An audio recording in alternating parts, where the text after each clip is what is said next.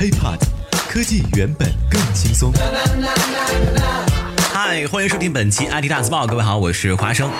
作家王小波曾经说过这么一句话：我年轻的时候呢，想钱想得发疯。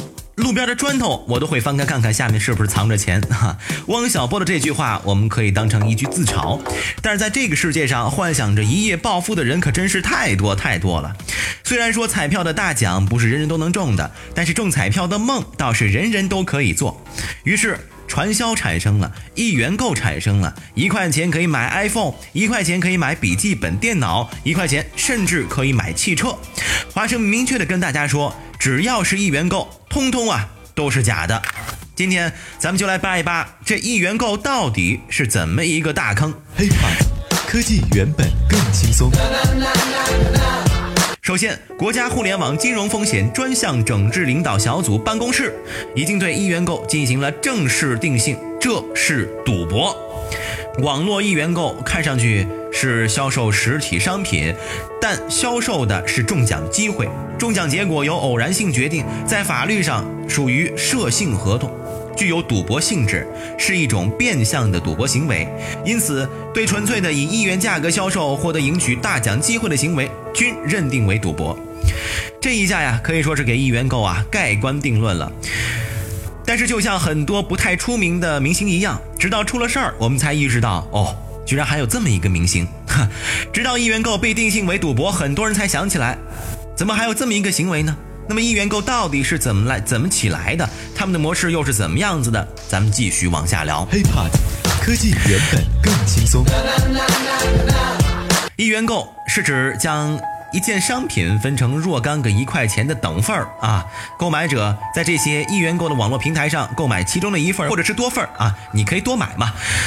当所有的等份儿都卖出去了，平台呢从中抽取一位幸运者获得该商品，而其他的购买者所付出的金额均不予退还。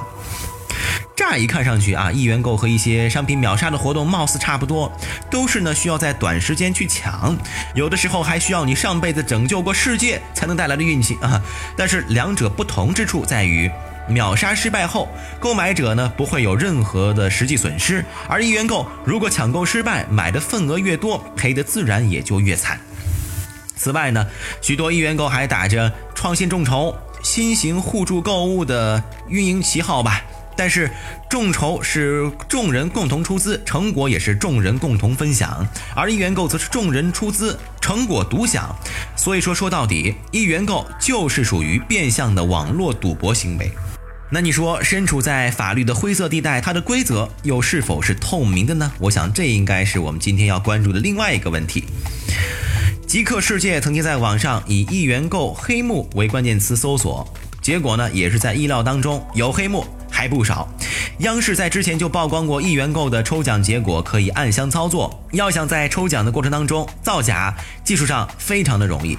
而在知乎上，网易旗下一元夺宝和一元云购。这种类似的网站是否存在黑幕这样的问题？下面获得高点赞的答案也大多是揭露一元购黑幕的干货。而且，就算啊在没有黑幕的平台，问题一样不少。比如一台十六 G 的 iPhone 6s 在一元购还标价五千八百八十八元，这就意味着平台每抽出一台 iPhone，网站都可以赚取巨额的差价。而在一些平台呢，则低价买入各种充值卡、购物卡等容易变现的商品，再以卡面价值啊将卡卖出去赚取差价。由于这类商品呢非常容易变现，即便卖不出去也能倒手重新变现啊。发现一元购不合法又暗藏黑幕，交了智商税的人们发现自己被骗之后呢，纷纷对其口诛笔伐。从去年七月开始的半年多，在网易公司的大楼前就多次发生用户抗议事件。既然都被盯上了，那还说什么呀？撤呗！今年初，网易的一元夺宝官网就已经下架了最后三件商品，正式宣告一元购产品退场。现在的网站也变成了四零四，那就是网页找不到了。